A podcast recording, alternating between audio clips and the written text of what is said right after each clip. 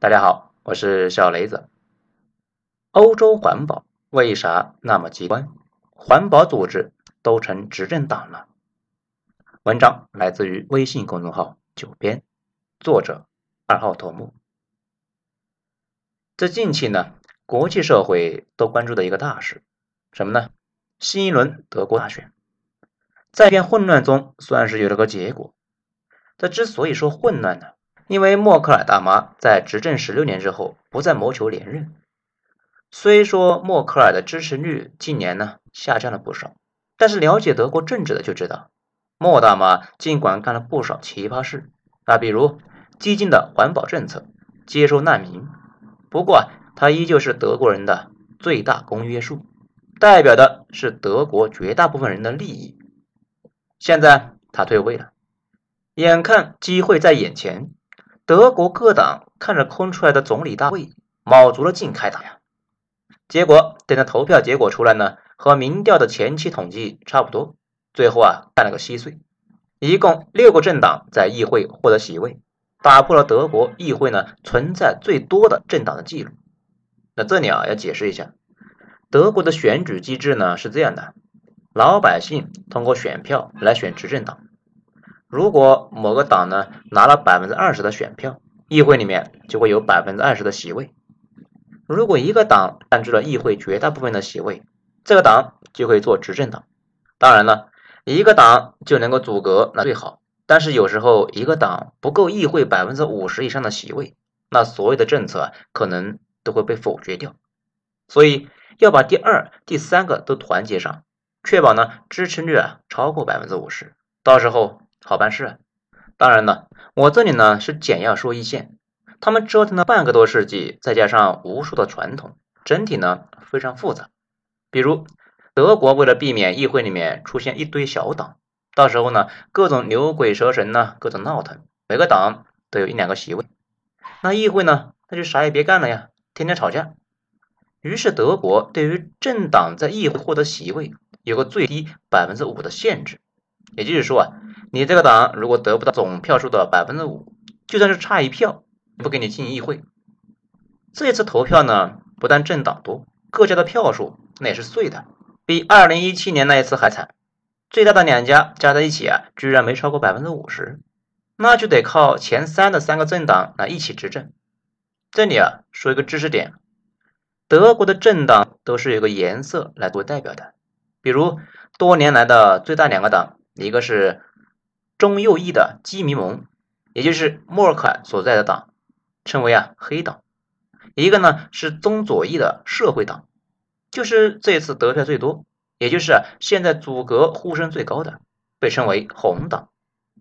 我们呢今天讲的是绿党，自然就是绿色的啊。今天得票第三，但是这一次德国不管是谁来阻隔，肯定是要三个党一起执政的，这也算是德国历史上第一次。而选举结果还有一个出人意料的，但是呢，也在预料之中的事情。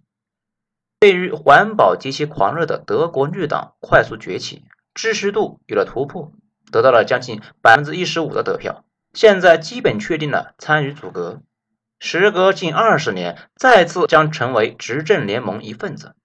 作为一个成立不过三十年的年轻新党，在总体上老派沉稳的德国政坛，居然做到了举足轻重的第三大党的位置，实在是值得我们今天来说一说呀。好，我们呢分几点来说。首先，环保进入政治。在说德国绿党之前呢，要先说一下为何环保组织独独在欧洲会有如此大的影响力，以至于以环保为号召，可以快速建立起强大的政党。即使呢，你没有做过管理工作，也知道啊，如果只是组织呢几百个人在街上呢游行喊口号，那可能就要有十多个人专门负责组织、协调、后勤、保障。德国绿党正式的党员超过十万，环保如何能够聚起这么多人呢？因为啊，环保主义在欧洲非常盛行，很多人把环保作为现在全世界最重要的事情。环保这个词如此神圣。几乎啊到了宗教的地步。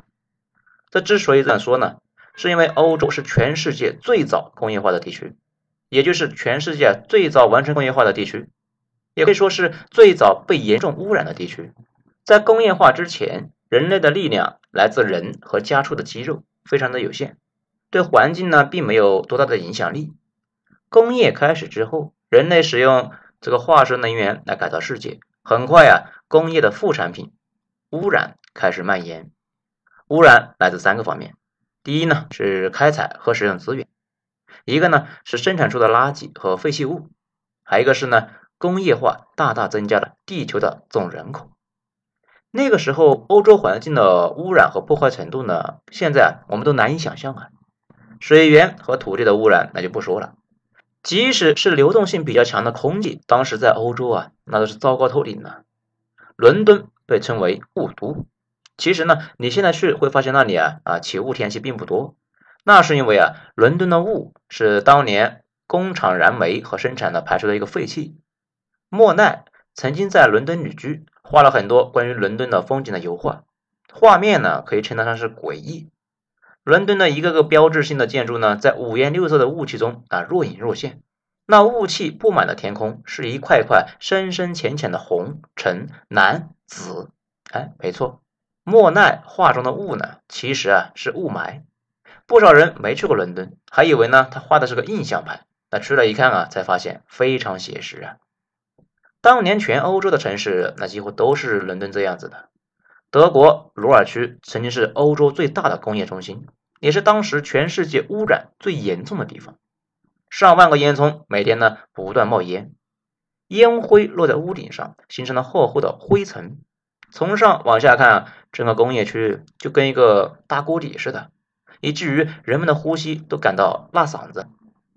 在德国和捷克、波兰接壤的地方呢，被称为黑三角区。那里啊，遍布煤矿、炼钢厂和化工企业，以至于当地降雨的酸度比正常降雨高十几倍。不但花鸟昆虫绝迹，连成片成片的大树啊，都被酸雨全部击倒。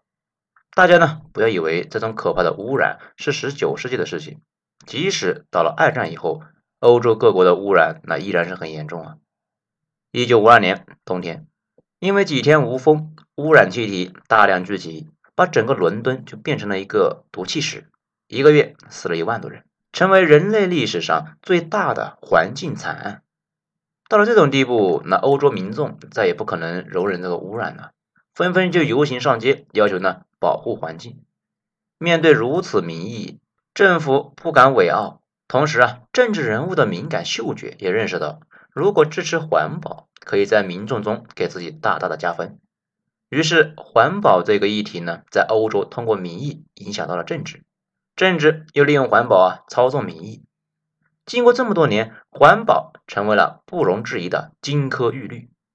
环保在欧洲人眼里面，那就跟中国人眼里面的国家主权神圣不可侵犯一样，这个是不能够拿经济利益来衡量的。这可以说啊，欧洲的环保力量之所以如此强大，根子那是因为啊，他们以前污染的太厉害了，知道了污染的可怕，于是被环境反噬的更厉害了。同时，他们又在早期的工业化中积累了大量的财富。又有能力呢，用更积极的方式来保护环境，在改造中又获得了很多成果。现在，这个西欧呢，整体呢是又富又绿，这种正反馈让欧洲很多人对于环保的作用啊非常自信。这里多说一句啊，大家呢知道我国光伏产业是很厉害的，基本上全产业链都在国内。早年中国啊，基本上自己呢不用光伏。中国企业生产出来的光伏之后呢，就全部出口西欧，西欧它自己不生产，这嫌生产过程呢不环保。后来我国企业那越生产呢就经验越多，于是就成为了行业龙头。但是这就有个问题啊，环保本身是对的，很多欧洲环保主义者呢，把环保弄得像一个放之四海而皆准的最高真理，在全世界到处宣扬。宣扬就算了，还搞起了异教徒审判。你要是不认同他们那一套呢，他就给你扣个大帽子。之前啊，川总呢也是被他们网暴过，不过川总那早就不要脸了，网暴这一套对他还无效。甚至呢，有些别有用心的这个政治人物，把环保当成一个锤子啊，看谁不顺眼呢就敲一下。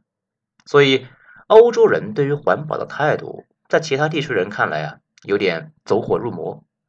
比如那个瑞典环保少女，在现在很多人看来，这脑子有点问题，但是在很多富裕地区的人眼里面，她的观点很温和，只有少数人觉得她只是呢略微有点激进。其实，在欧洲内部，对于环保的态度也有不同。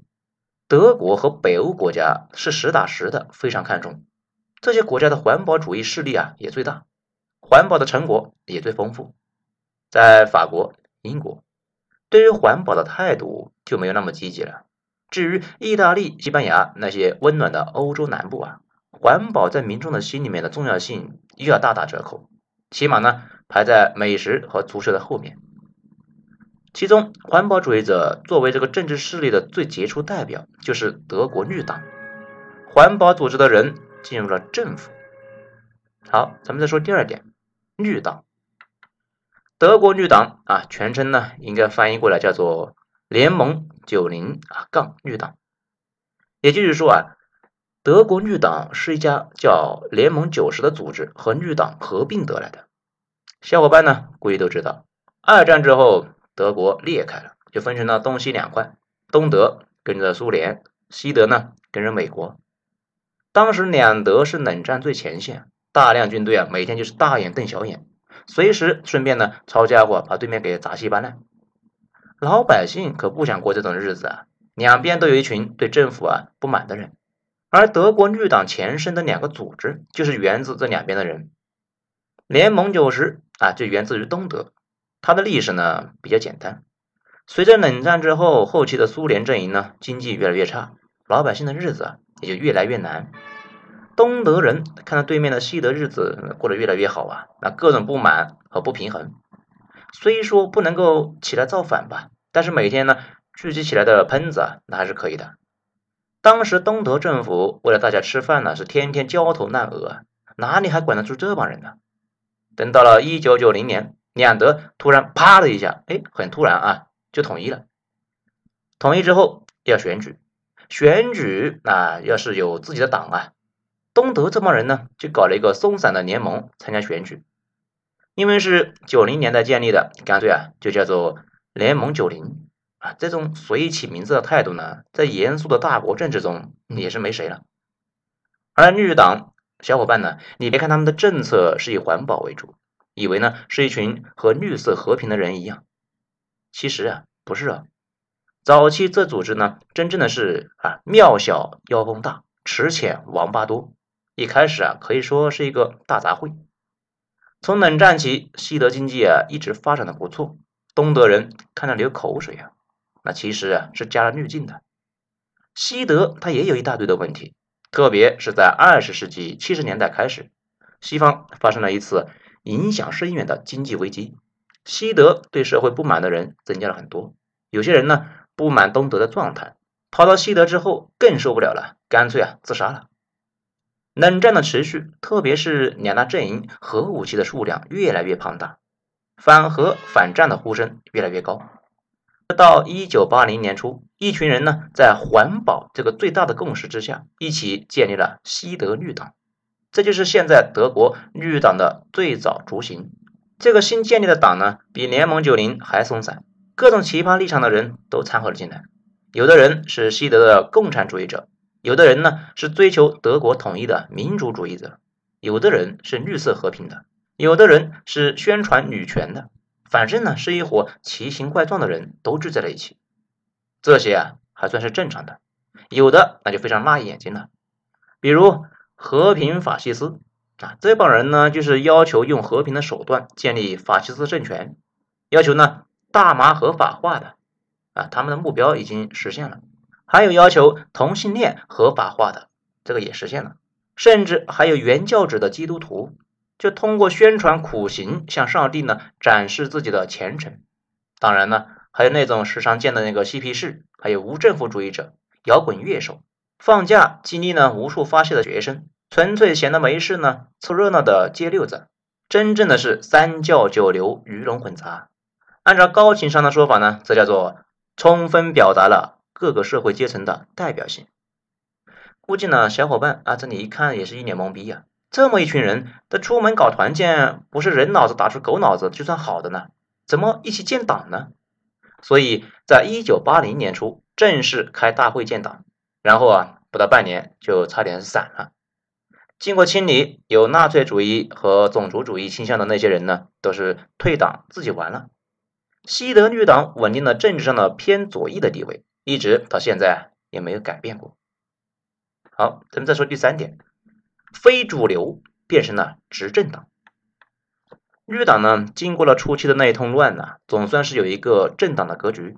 因为成员呢来历很复杂，使得他们有一个优势啊，就是群众的基础非常广，所以呢初期发展飞快，建立不到三年。在一九八三年西德选举中，就得票过了百分之五，获得了联邦议会席位。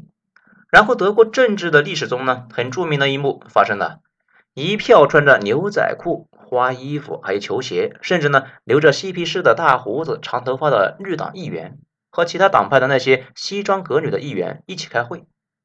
这种巨大的反差不但没有影响绿党的发展，影响力啊在民众中反而是越来越大。绿党在环保方面非常激进，对政府政策颇有意见。老牌政党估计是呢怕这一票奇形怪状啊闹事情，让绿党的领导啊在政府部门担任职务，特别是在环保方面的职务。这里呢，比如说，早期绿党啊，不管政策如何，真的是坚定的环保主义者。他们把德国的环保目标呢定得很高，把环保作为一个非常重要的事情在做。前面说的两个组织合流发生在一九九零年，本来两家呢就隔着柏林墙各自发展。随着两德统一，政党发生合并，联盟九零和东德的绿党合并了，然后在一九九三年与西德绿党结盟，最终成为了今天的德国绿党。这个小党啊，一直以来规模呢不大，影响不小，以至于很多人对德国的政治的了解仅仅停留在默克尔和绿党。甚至啊都不知道默克尔是什么党派，但却知道有一个环保组织竟然组了个党。这个党尽管小，但是呢小有小的好处，比如大选结束，第一大党单独呢阻隔不够数啊，又不想联合第二大党，那样老二呢很可能呢就盖过老大，所以就会拉一些一些小的，但是呢影响力大一点的党。这个绿党就这样啊曾经混到了施罗德政府里。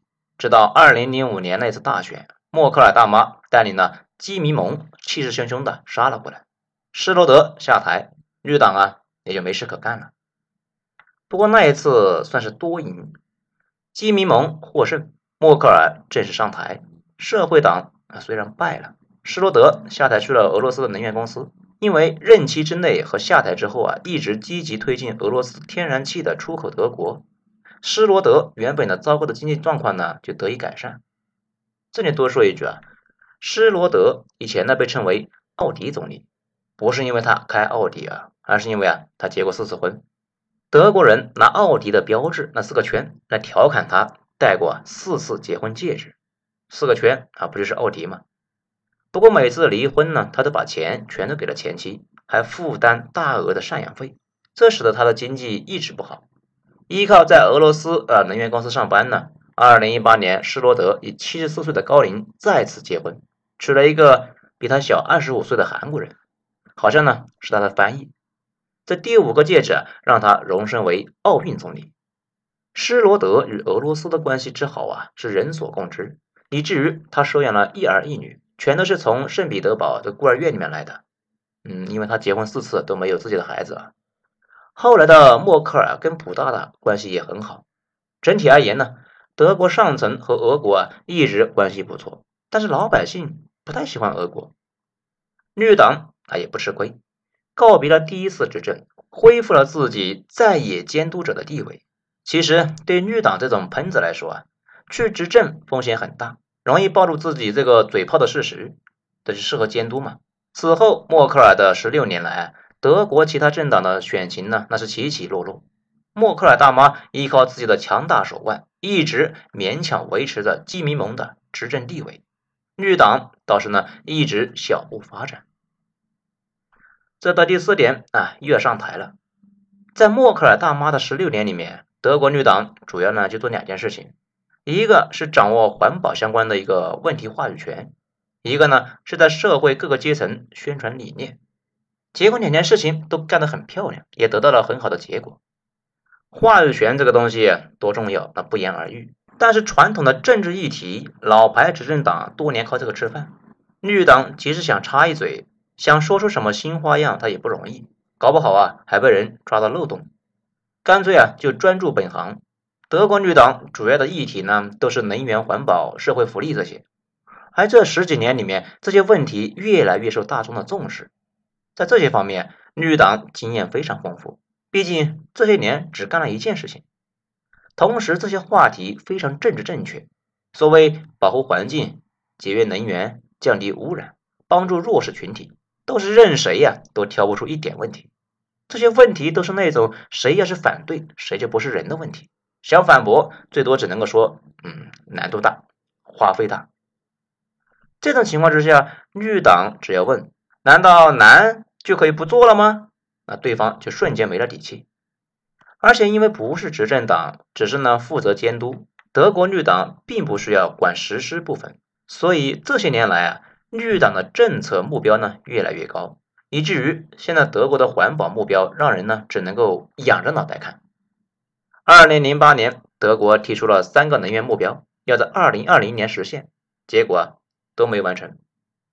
默克尔的政府表示啊，要求二零二二年全面关停核电。二零三八年关闭所有的燃煤电站，二零五零年关停所有的天然气电站。这个目标在一般人看来就有点好高骛远了，但是在绿党眼里面还是太保守。绿党的政策比政府这个要求呢还要再高百分之五十左右。比如二零五零年就全德国百分之百使用可再生能源发电，甚至呢百分之百的热能使用的都是可再生能源。反正有时候呢，你觉得他们这一帮人是一帮理想主义者，有时候啊又觉得这一伙人呢完全是一帮精神病。不过按照民调，在德国普通人中啊，将环保等社会议题看作现阶段最重要的任务的比例呢，居然超过了百分之六十，比经济和疫情那都还要受重视啊。随着德国绿党多年深耕，再加上这一次默克尔退休，基民盟和社民党呢候选人都不太给力。早在早期民调中，两家老牌政党呢就显出颓势。在上一篇呢，咱们说过，德国绿党多年来推进的能源改革计划，特别是大力宣传的全面可再生能源，这次无论光伏还是风力都拉胯了。现在德国呢，发电只有百分之二十靠他们。如果真的全面使用这个可再生能源，到时候真出了岔子，那可不是闹着玩的。而绿党一直对能源改革之后的花费保持乐观。这一次天然气一年多涨价呢十倍，这可把老百姓给吓到了。原本呢因为疫情经济不好，收入就降低，能源价格这种涨法，哪个谁罩得住啊？即使这种情况，绿党的人呢嘴还是挺硬的。绿党候选人在采访中明确表示，和俄罗斯的北溪二号项目呢是错误。如果自己当选啊。立马要把管道给停了，这估计普京呢听到这个都吓了一跳啊，德国老百姓也都被惊了。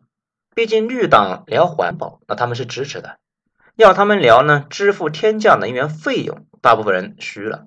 这不在选举前一百天里面，绿党支持率从百分之三十一路啊跌到百分之一十五，大部分人的环保意识经不住金钱的考验。不过即使如此。自从一九九零年德国绿党正式组建，多年来啊，支持率基本上都在百分之八到百分之十之间摇摆。这一次呢，算是大突破。大家注意一下啊，绿党在民众中的声望很高，但是一选举就跌到百分之三十以下，大部分呢这个时候在百分之十左右。可见德国老百姓脑子不太抽啊，知道这伙人的理想他是好的，但是呢，大部分的支持者也不敢用选票来支持他们。知道，如果他们真的执政了的话，容易给搞出乱子来呀。说起来，德国的政治呢，在四十年中真是稳定，一共只有三个总理，科尔和他的学生默克尔各做了十六年，施罗德夹在两个人中间呢，做了七年。其实真实情况不是这样，战后的数十年中，德国一直都是政治稳定态势，两家最大的一个社民党和基民盟。两家选举中啊，合计票都在百分之七十附近，其他小党呢都是配角。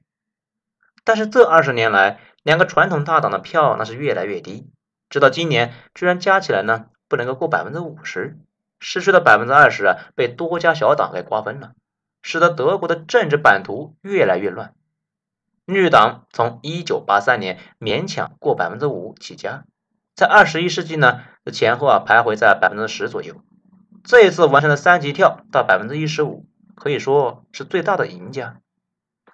按照最新的情况，这个社民党、绿党、自民党三家呢打算联合组阁，开了两次闭门会，希望啊能够尽快达成一致，在十二月份之前呢完成组阁。因为三家政党的颜色分别是红、绿、黄，和红灯、绿灯的颜色呢正好一样，所以啊大家戏称为啊红绿灯内阁。在最后再，说一下啊，对我们的影响，绿党执政对中国没啥好处，原因呢倒也不复杂。上面说了，绿党的人是一群理想主义的精神病，他们在这几个问题上面啊，什么环保、女权、同性恋，几乎都看中国不爽啊。事实上啊，他们看所有发展中的国家都不爽，毕竟环保这类的事情，除了发达国家和旅游国家做好的不多。因为发达国家解决了本国污染的方法呢，就是把污染行业转移到发展中国家，然后啊，天天骂那些国家环境污染。只是中国在发展中国家里面呢，个头比较大，以前呢敌视俄国，现在啊敌视我们。而且绿党和默克尔不一样，默克尔是个铁一样的现实主义者，他主要呢关注点呢还是国家利益。默克尔在位的时候，一直和俄国、中国的关系啊都不错。毕竟呢，贸易很深，需要俄国的天然气，又有那么多德国企业在中国，无论如何不能够伤钱呢。可是绿党人不这么看，理想不能够打折，所以注定他们不是一群对华友好的人。其实呢，我国在环保方面做的很扎实，只是啊，一直呢也没怎么宣传。比如三北防护林，从一九七八年呢开始就搞了，累计呢造林三十万平方公里。比英国的国土面积都大呀，稍微比德国的国土面积呢小一点啊。德国的面积是三十五万平方公里，不过也就两三年的事情吧。到时候种树面积超过了他们的国土，看他们还有脸批评我们。中国的植树造林的面积应该是全球之最，只是呢我们一直啊没有有效的去宣传出去，他们也不想听，他们呢只想听自己想听的。不过。好处是绿党这次啊，就算是入阁，也是少数派。德国政府从默克尔的中间偏右倒向了中间偏左，捣乱肯定是会捣乱，但是应该不至于太过分。此外呢，发展才是硬道理啊，只要发展不动摇，其实苍蝇尽管烦人，长期看来呢，也影响不了啥嘛。好，本章咱们就全部说完了。觉得说的不错的话呢，可以给本章集评价一个五星好评，谢谢。我是主播小雷子，精彩咱们下章接着继续。